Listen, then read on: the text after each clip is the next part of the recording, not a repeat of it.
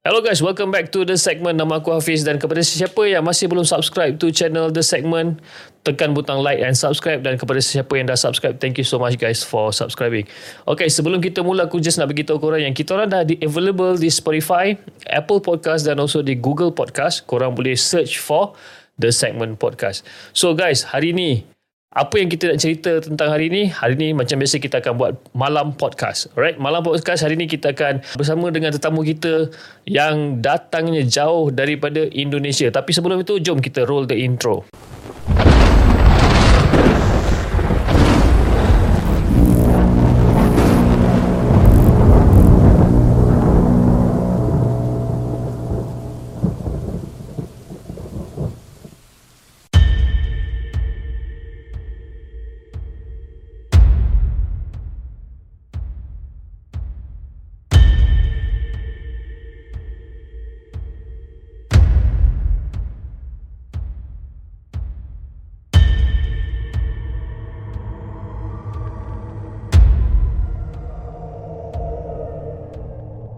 Okay guys, so seperti aku cakapkan tadi, kita ada satu caller ataupun satu subscriber kita yang datangnya dari Indonesia, jauh guys daripada Indonesia dan dia dalam talian sekarang. Hello, siapa di sana?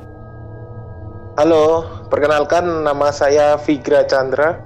Okay. Saya berasal dari Surabaya, Indonesia. Okay.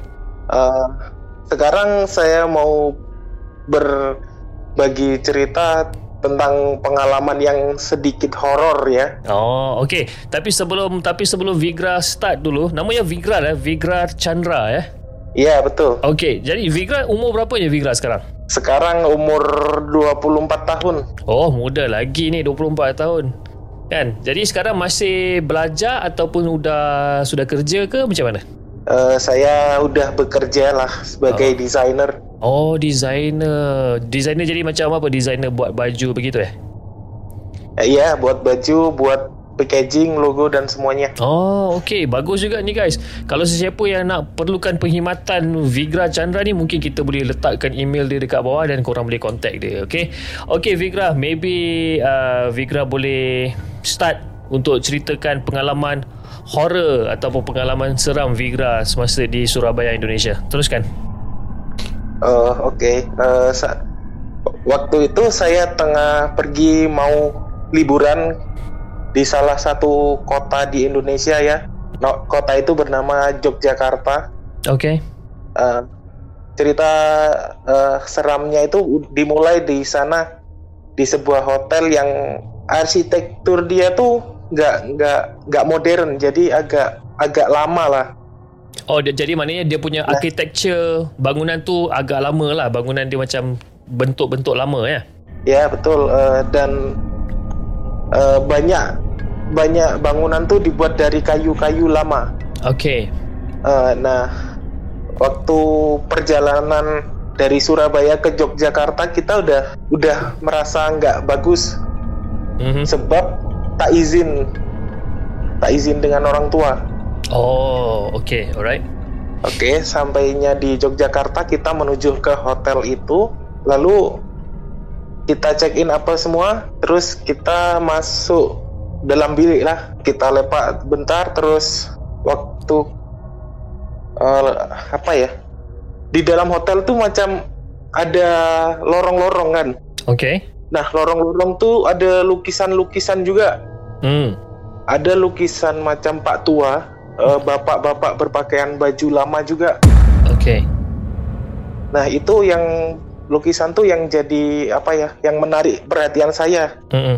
Macam lukisan ini aneh ya gitu loh. Mm -mm.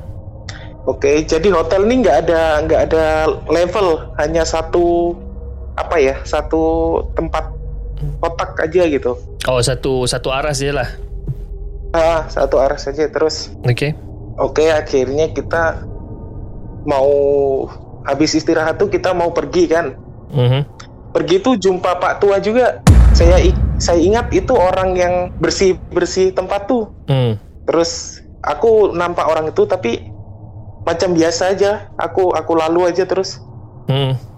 Malam malamnya kita balik nak rehat. Mm. Lepas dari pusing-pusing Jogja kan. Hmm. terus kita rehat nah malam tuh agak pelik juga pelik nih eh, suasana macam tak tenang Hmm. lepas tuh dalam kamar mandi yang pintunya kayu-kayu lama tuh Hmm. itu ada orang ketuk tapi pelan Oh. tok tok tok tok tok oke aku aku aku tak bangun lagi Hmm.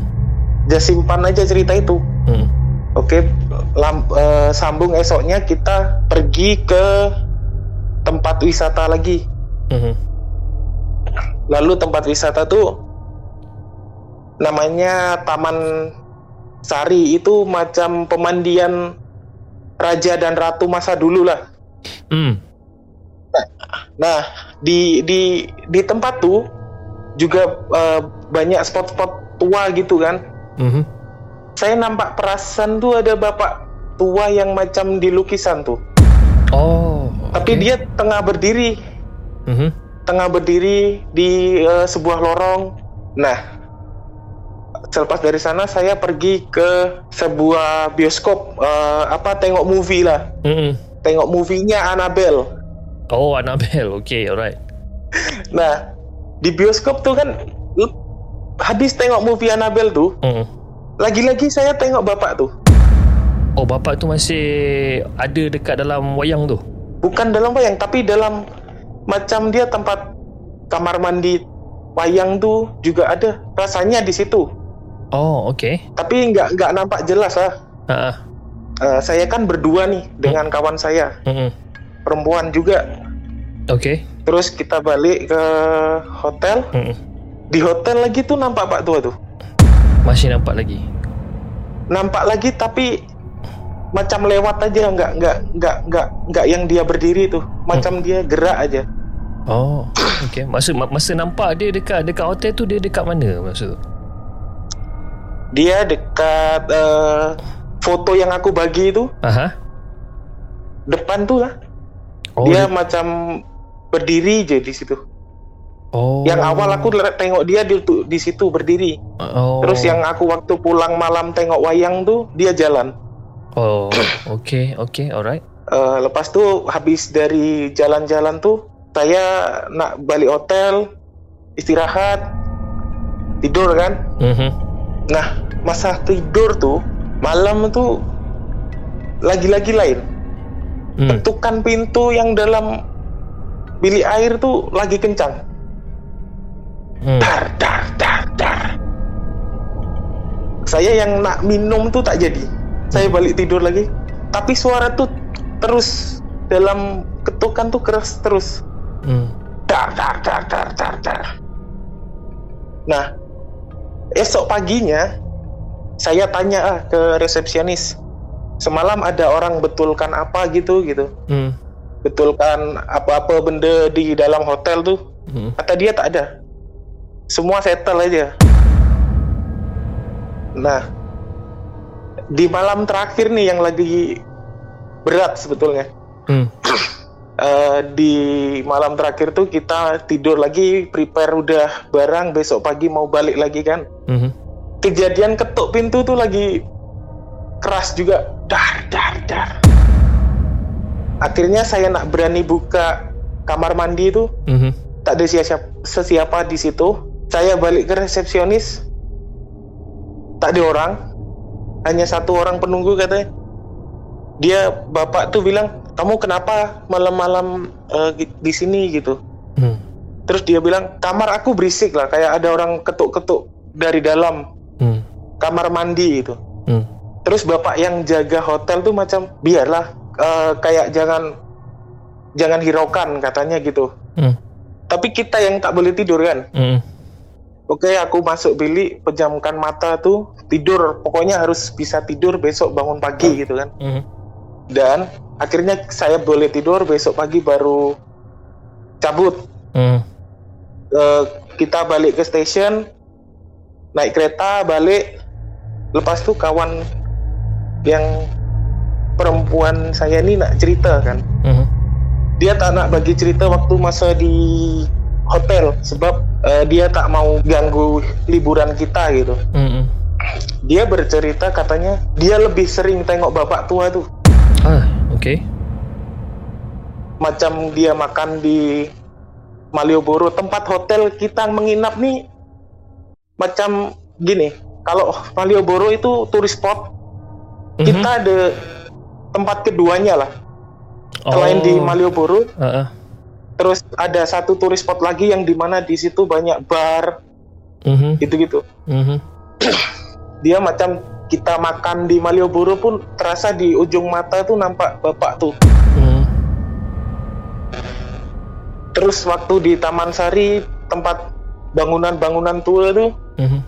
dia juga nampak pokoknya dia lebih lebih sering ditampaki bapak itu Mhm. di daripada saya kan Mhm. tapi di malam kedua tuh dia dia lebih takut sebab kata dia bapak tuh dia macam mondar mandir apa Mhm. pulang balik depan kamar kita Oh, okay. jadi ada siluet bayangan tuh Mhm. dia pulang balik dan dia itu tahu saya mau ambil minum tak jadi dia tahu Mhm. nah kan di dalam kamar mandi ada suara dar dar dar Yeah. tapi bapak itu ada di depan pintu jadi nggak di kamar mandi Jadi maknanya ketukan tu di depan pintu. Di kamar mandi tapi bapak tuh di depan pintu Oh, okay. so ada ada rasanya ada dua benda tuh Mhm. nah waktu kita dekat hari ketiga Mhm. saya yang udah capek tuh dia kan duduk dalam bilik kamar Mhm. dia di kamar mandi Mhm.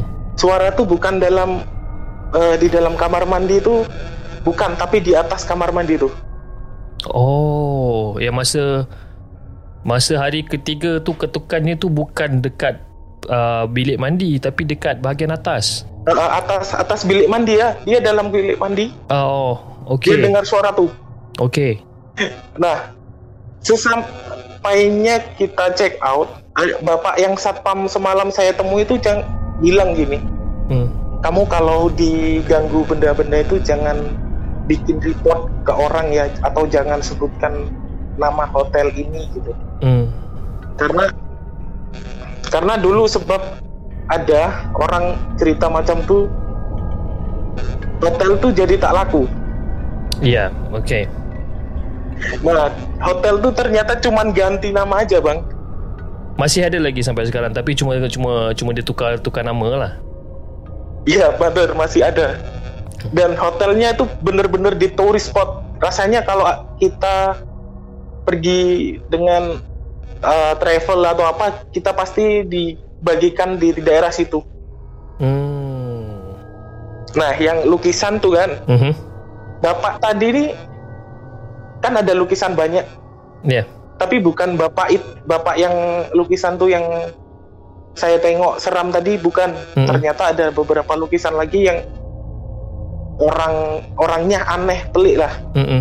Mhm. jadi eh, saya nak deskripsikan lukisan tuh kan Mhm. bapak tuh tua bisa rokok Mhm. pakai baju adat lah Mhm. tapi aku yang tak paham tuh kenapa dia kacau kita kan Mhm. jadi aku tanya balik ke resepsionis kenapa kok ada suara-suara seperti ini Mhm. katanya memang dia suka apa ya suka ganggu orang-orang yang yang dari jauh lah rasanya Uh-uh. nggak tahu aku gimana Uh-uh. tapi tak nampak lah Mhm. semua benda tuh Mhm. hanya ganggu suara tengok-tengok aja Mhm. tapi itu itu cukup buat aku takut lah Ya. maksudnya takut kalau nak datang lagi ke suatu tempat tak nak cari benda yang tak nak cari hotel yang kayak begitu gitu Ya, kalau maknanya kalau datang apa nak bercuti lagi, aku rasa you know, kena cari hotel yang lebih moden. Yang, Ya, betul lah. Yang tak ada lukisan-lukisan lama di dinding. di situ bukan hanya lukisan bang Ah. ada sepeda-sepeda tua Oh. bangkai mobil tua dia macam buat properti itu buat foto Oh, okey okey. Jadi maknanya dia ada macam uh, barang-barang atau kenderaan-kenderaan lama dia buatkan sebagai satu props untuk orang ambil Yeah. foto. Okey, faham, faham. banyak cermin-cermin lama juga Hmm, hmm. itu aku wih ini hotel dari masuk udah aneh gitu kan ah. jadi eh, kalau mau sebut hotelnya bisa sebetulnya ini. Ya. Tapi kalau kamu cakap hotel tu dekat area Malioboro uh, Ah. dan dia adalah salah satu tourist spot, aku rasa aku tahu hotel tu. Ah, pastilah. Kan. Sebab dia dekat ba- dekat banget dekat tempat-tempat seperti itu. Hmm. Sebab dekat Jog, Belakangnya aja sih. ah, sebab dekat Jogja Malioboro memang tempat yang paling paling orang kata paling keren lah kan.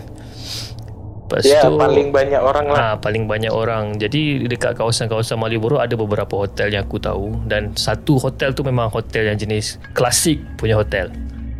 Kan, hotel macam hotel terlama. Dan kalau kalau kalau itulah hotelnya dan mungkin aku tahulah hotel tu. Rasanya udah umum ya. Udah banyak orang tahu tuh tempatnya. Tapi mungkin ada juga orang yang tak tahu dan ada juga orang yang masih bercuti di sana. Aku pasti. Ah, pasti sebab dia dia murah, Hmm. eh, facility bagus dan dekat yang yang orang cari biasanya dekat dengan Malioboro tuh. Hmm. Jadi ini ini adalah satu-satunya Vigra punya apa pengalaman seram ataupun Vigra punya pengalaman seram yang lebih lebih banyak selepas ini. Eh, rasanya ada yang lain tapi kita share, eh, saya share cerita yang ini dulu lah. Boleh boleh no problem no problem. Bagus juga cerita ni Vigra sebab Yalah Vigra uh, daripada Surabaya fly pergi ke Jogja untuk bercuti ya. Lepas tu pergi ke hotel lama dan diganggu oleh orang yang di dalam lukisan. Jadi orang yang di dalam lukisan tu memang serupa eh, sebiji ya orang dekat dalam lukisan. Sebiji banget. Mirip mirip mirip banget dari bentuk tubuh, Hmm.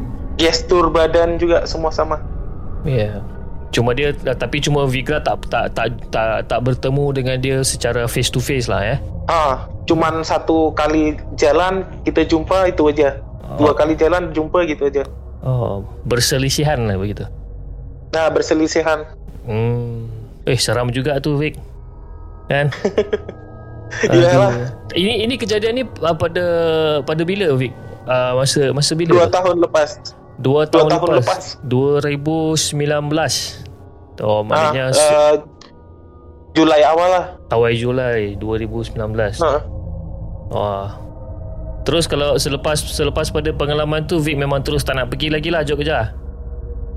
eh, bukan tak nak pergi Jogja, tak nak pergi hotel tu lah. hotel tu dalam foto memang cantik lah, Iyalah. tapi seram. Seram eh.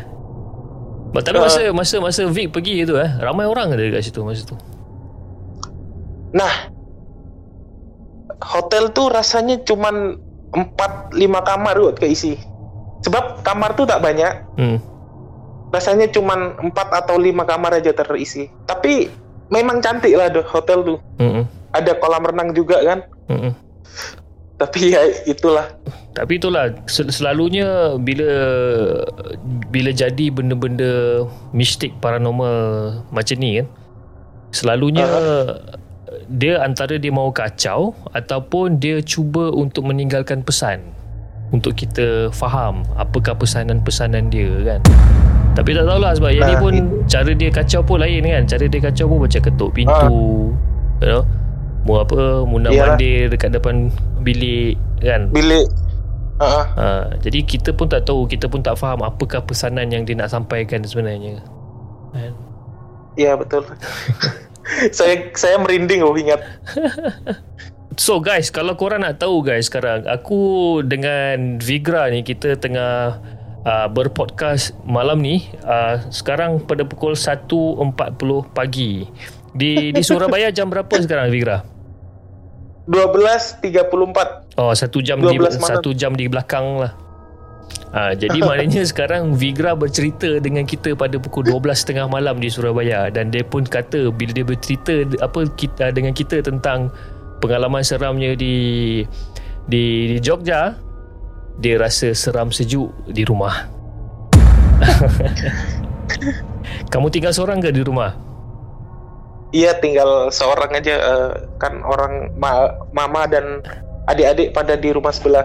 Oh, okey lah. Dan Masih ada adik-beradik dan masih ada ibu di di rumah sebelah. So kira okey lah. Okey. Ha, tak adalah Okey. tak, tak adalah takut sangat. Kan? Ya, ki- ya, ya. Okay Vigra Thank you so much Vigra Sebab uh, Sudi berkongsi uh, Pengalaman seram Vigra Dengan penonton-penonton di segmen Okay Sebelum kita mengakhiri Kita punya podcast Untuk malam ni Mungkin Vigra ingin Sampaikan apa-apa ucapan Ataupun apa-apa pesanan Kepada kita punya penonton Silakan Eh, yang paling penting kalau mau bercuti jangan lupa izin orang tua. Sebab saya tak izin waktu itu. uh, Jadi mungkin itu pesanan orang tua tu Mungkin itu pesanan tua orang juga, eh? Ya mungkin itu pesanan orang tua yang di dalam gambar Dia ketuk-ketuk dia Jangan satu bilik dengan kamar. Ha, dia ketuk-ketuk bilik dia mau tanya kamu buat apa. Kan? Pulanglah ke rumah katanya. Alright. Okay guys, aku rasa itu saja untuk uh, perkongsian Vigra dan perkongsian The Segment untuk korang pada malam ini. Kalau korang ada apa-apa cerita yang korang ingin kongsikan dengan The Segment, korang boleh hantar email kepada kami di hellosegment at gmail.com ataupun korang boleh um, DM kita orang dekat Instagram at Hello Segment. Okay, uh, aku rasa itu saja untuk malam ni. Jangan lupa like, share dan subscribe channel The Segment dan kita akan jumpa lagi on the next coming episode. Assalamualaikum.